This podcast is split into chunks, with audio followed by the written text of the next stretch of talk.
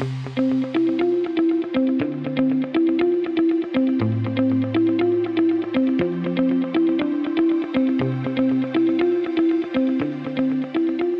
is going on, everybody? Welcome into another edition of the Daily Energy News Beat Stand Up here on this gorgeous Thursday, August 31st, 2023. As always, I am your humble correspondent, Michael Tanner, coming to you from an undisclosed location here in Dallas, Texas, joined by the executive producer of the show, the purveyor of the show, and the director and publisher of the world's greatest website, energynewsbeat.com, Stuart Turley. My man, how we doing today? Yes, a beautiful day in the neighborhood. And hey, our numbers are still going off bonkers. Good grief. Yeah, no kidding. Um, just you know, it's it's it's you know, it's only up from zero. So um, we there we only really had one way to go. We appreciate everybody checking us out. Um, we have a packed show for you guys today here on this Thursday. First up on the menu, cruise ship with thousands on board collide with oil tanker, leaving passengers injured. Next up, U.S. offshore wind sector faces key test after weak Gulf of Mexico auction. Next up, China's involvement in a mega UK wind farm sparks controversy. All hail the CCP.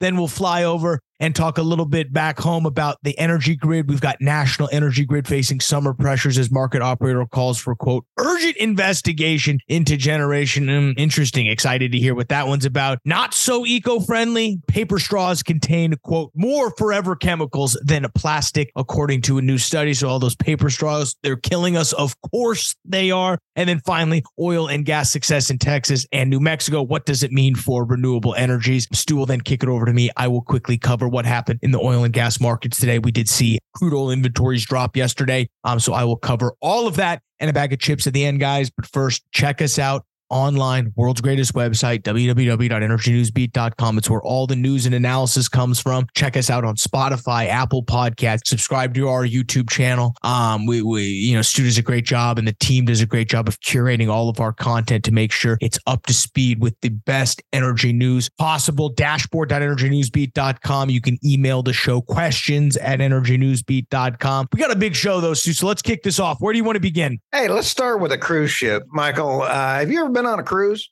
Yeah, I hated it. I wanted to jump off by well, the end. I'm not a cruise guy. have Cruise ship with thousands on board collides with an oil tanker, leaving passengers uh, injured. My goodness, this sounded like that movie years and years, the Poseidon Adventure. They were 74 mile winds uh, in Malacora, in, right outside of Spain, Yep. and 321 uh, guests had to be flown home early as the ship headed back to Sampton, Uh. UK, Southampton. Oh my gosh. He says, We were at the stairwell next to the Sunset Bar. a loud crash came in and the door flung open with people running in. Within seconds, there was more crashing, following by chaos as people were trying to uh, escape. I bet you there was one of those people on that that thought this was a gift from above because they were in the cruise from hell and now they get flown off early. I bet you Oh, there was yeah. at least one person having a bad time who got Yeah. saved by this, and I'm here for it. Oh, yeah. And um, the Britannia, uh, I thought that was the sister ship to the Titanic that sank as well, too. Never mind. Mm. And uh, following the inspections, uh, one third uh, party surveyor confirmed that one of Britannia's life vest had been substantial structural uh, issues and could not be repaired.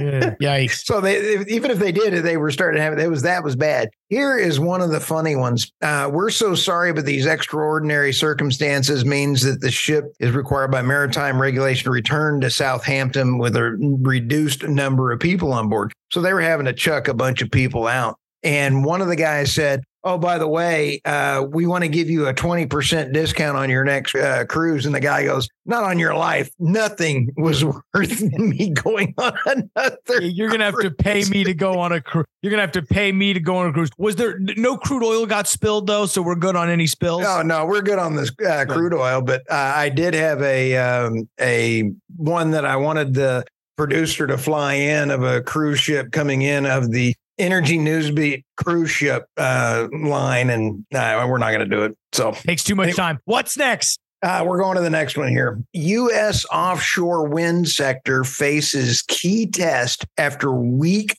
Gulf auction. Uh, this happens only a few days after the UK's weak auction. Uh, people are burned. Companies are burned. And so let's go through some of this. Uh, low interest in the first ever uh, auction offshore wind farm development rights in the Gulf. Joe Biden's green ag- agenda has got a black eye. Here's where the people are really wanting the wind in the Gulf, and that is because of hydrogen plants. They can't get green hydrogen without the wind. Well, uh, you sit back and kind of go, well, the only way that you're going to be able to put that in is in Texas because we got a lot of wind. But only a single bid of 5.6 million emerging from the rights to 102,400 acres, 41,472 hectare acres off Louisiana, and two others offered no bids at all. It's Yeah, clear that and wind it's a farmers, Germany com it's a German company. right? But they're coming after the RWE.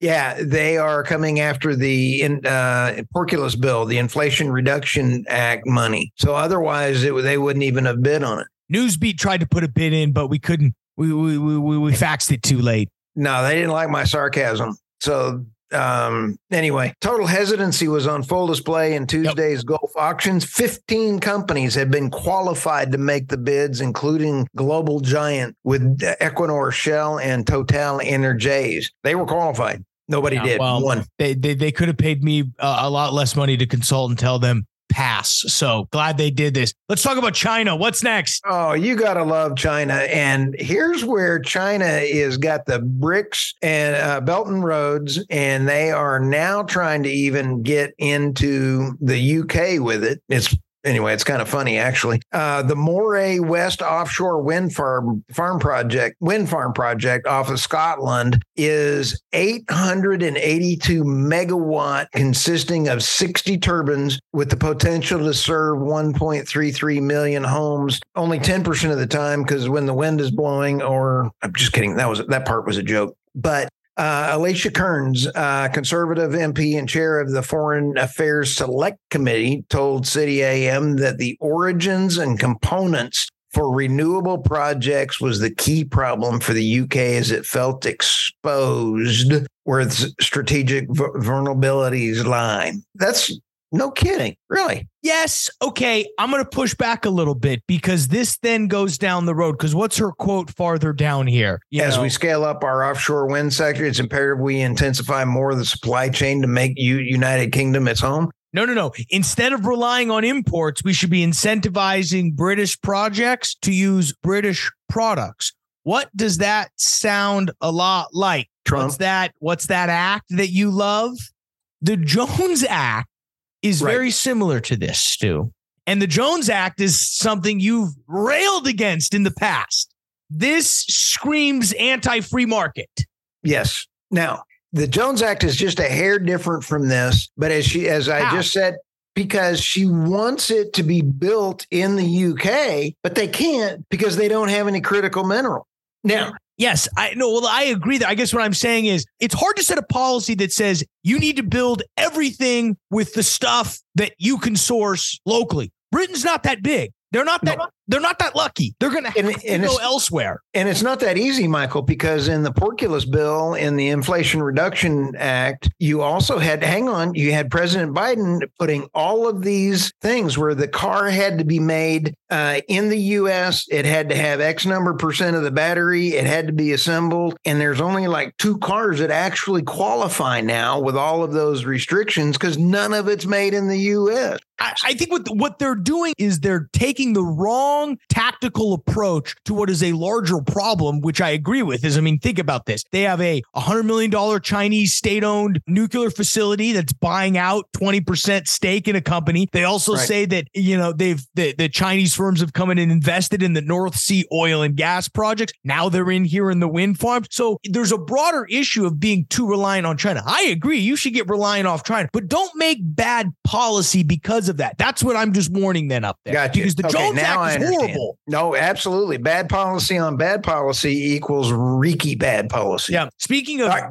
bad policy, let's come to our energy grid. Oh, uh, National Energy Grid. This is for Australia. National Energy Grid facing summer pressures as market operator calls for urgent investment in generation. Uh, okay. I, am sitting here kind of going the Australian Energy Market Operator, AEMO. That's also a Sesame Street character, AMO. Yep. Uh, has developed a gloomier outlook. Okay, so when you come down here, imminent and urgent investment Australia is right behind California and Germany for being stupid with their energy policies. They do so much in coal. They've got all of the, they've got nuclear, they've got natural gas out the wazoo, which is a little bit shorter than a wombat. They've got all of this stuff out there, but they they want to keep putting out the uh, wind farms and everything else and put the money into that. It's the same thing that the UK is doing. It's going to be a disaster. Yeah. Well, it's the same thing the UK is doing, and it's the same thing that the US is already seeing. So if you want to learn a lesson from the United States, it's make the investments to keep your infrastructure up before it's too late and before it becomes urgent. Right. Uh, here's uh, here's a quote. After a decade of energy policy chaos, the Albanese government is implementing a overdue policy to reform and deliver cheaper, cleaner, more reliable energy system. I, I, am glad I don't live in Australia. Oh no, no kidding. Uh, you never know with them wombats and them other things. Uh, speaking of, need, uh, I don't need wombats coming to attack me. it's the duckbill platypus that is my favorite. Okay, yeah. so you come over here and you go to that not not so eco friendly. Michael, I always I always love it when I walk in. You see these people with either steel straws or you see them with their. I bring in my own straw, and they got their they've got they mm. put their straw in their cup with their pinky out, and uh, what a bunch of horse hockey. And you sit down and you realize that the new study that was put out on the food additives and contaminants found an evidence of forever chemicals. It's called a PFAS. I'm not even going to try to say what that is. You know, my Oklahoma accent would just butcher it. Polyfluoroalkyl. Yeah, bless you. And, and, so the scientist in Belgium tested 39 straw uh, uh, brands of straw, bamboo, plastic, and stainless steel that are in shops. This is horrible. These eco, uh, these uh, plant based straws because they can be considered an additional source of the PFAS in humans and the environment. This stuff goes into the environment and then the the chemicals are found in animals in people. That's bad out of these straws. Yeah, paper, I mean, newsflash, paper straws are horrible for you and the environment. I mean, if you actually thought a paper straw was better, like I'm sorry, I don't know how to like I don't know how to help and, you. It's what do we say? Hello, McFly. Like what do you think they're doing? Not spraying these? What chemicals are holding these paper together? Paper get when paper gets wet, it collapses. So what are they doing to keep? Like, of course they're spraying with chemicals. This is a no brainer, and the fact that we had to go to Belgium to get the answer to this mind boggling. Oh, yeah. And here's where I think it's funny increased cholesterol levels or risk of obesity out of these chemicals. blame the straws. Blame the straws, blame for my weight. I can okay. finally blame the, the straws for my weight. What's next? Okay. Uh, speaking of uh, good things, oil and gas success in Texas and New Mexico. What does it mean for renewable energies? Let's go hmm. through this one. This one's got stats out the wazoo in the Permian right now, USA makes 13 million barrels per day out of the Permian. Uh, 90 BCF, uh, BCFD out of the Permian. That's a lot. It's a lot of gas. Uh, um, uh, yeah, man. Now, Pull my the, finger. The, the, the, real question is have we reached peak? When's peak Permian production in your mind? That's the real question. So it's 13 million a day. Producer, if you can go ahead and fly those two first top two charts off oil production and natural gas production, is it at the top, Stu? Have we reached I don't think it? so. You think I think there's more? A, I think there's still a lot more in there. And I think that there's new technologies coming around the corner. I don't think we've seen peak yet. You don't think we've seen peak? Five and a half million out of the Permian. Love that. That's what over uh It's like 30, 40% of the all the oil we make. It's crazy. It is a ton, dude. Now, when you sit back and take a look, there's some other things in here. Texas, the number one state, has 4.6 times more crude uh, production than New Mexico. Texas, as a country, was number fourth in world oil production. Go Texas. Uh, renewables production is less than 7% of total energy production in both states, meaning oil and gas dominates, as expected, um, the Permian for the energy. But Texas, as a country, ranks number fifth in the world with wind production. Wow. Texas is an example of how both wind and gas should play hand in hand. Now, to be honest, now I have my issues with ERCOT. Of course, everybody does. They're not that smart, but there is something to be said about Texas is on the path to making both of them work. Right. Now, later on in the article, it says the reason that Texas has gotten so good or has such a base is because they've been doing it since 2002. And yep. Governor Perry is the reason. And I'm going to throw this out we're scheduling him and mm. Alex Epstein. We're coming up with both mm. of them. They haven't talked mm. to each other in a long time. We're mm. sneaking that bad dog out there. We got both of them coming on the show. Love that. Love that. All right. So you sit back and take a look. Texas does it right. Our energy costs are half yep. of what California is. You can have your uh, renewables, you can have your nuclear, you can have your coal, and you can yep. still do it right.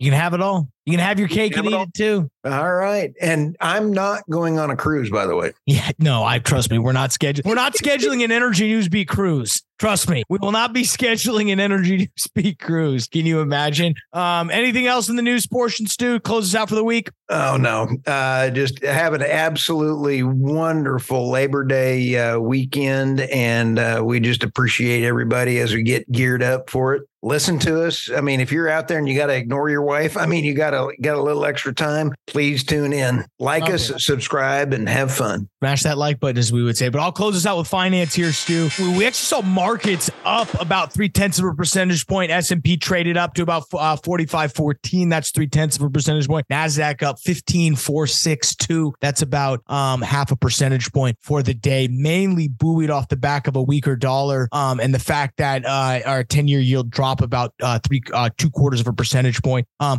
oil drop Oil was really range bound today, 81.63. We had an interesting you know, which comes off the back of a interesting EIA crude oil inventory Stu. We thought it was going to be 11 million barrels according to the API that dropped on Tuesday. Yesterday, Wednesday, we found 10.6 million barrels. So API basically spot on there, but that's a pretty, pretty big number. Um, even though Reuters wow. analysts only expected about three and a half million uh, barrels. So I wonder who them talking to. Probably talking to Goldman Sachs. Um, so you know, probably talking to their analysts to get their numbers. So just off by a little bit. That's mainly what I think it's kind of helped prices on the back end. You know, Chinese economy is still kind of hampering overall what's going to go on with oil, but a strong uh, draw from the EIA uh, storage reserves is going to help keep that pricing up. As I mentioned yesterday, really uh, uh, everything's kind of all quiet on the Western front um, from oil, uh, from in terms of oil and gas news. Um, you know, you know, a lot of just you know a lot of press releases are just announcing, oh, it's, you know, new board member. It's, oh, we're presenting at this conference. It's, oh, nothing too spicy there. I, you know, as obviously there are things in the works uh, per usual cycle. Uh, we'll see what decides to trickle out, Stu. Um, as we close the week up, Stu, what should people be thinking about going into this weekend? Don't do any trading. Trading right before a holiday is bad news. Even though we don't give investment advice, I've always lost my most money right going into the holiday. we don't give investment investment advice. So, all right, guys. Well, with that, we'll let you get out of here. Uh, check us out tomorrow. Stu's going to be dropping. Well, who do we got tomorrow on the podcast, Stu, on Friday? Um, it depends on who comes out of production first, but we got a few good ones. I'm hoping that it is um, Patrick Moore. Uh, oh, Dr. Patrick Moore. Dr. Patrick Moore. So it's a, that one is pretty crazy. Yes, we need we need to probably drop Patrick Moore. You'll hear the weekly recap on Saturday. I'm covering the top segments from this week, so we appreciate you guys checking us out. Um, but with that, guys, we'll let you get out of here. Appreciate again you sticking with us through the end of the week. Uh, enjoy your weekend. Have fun listening to Energy Newsbeat. Have a great day, guys.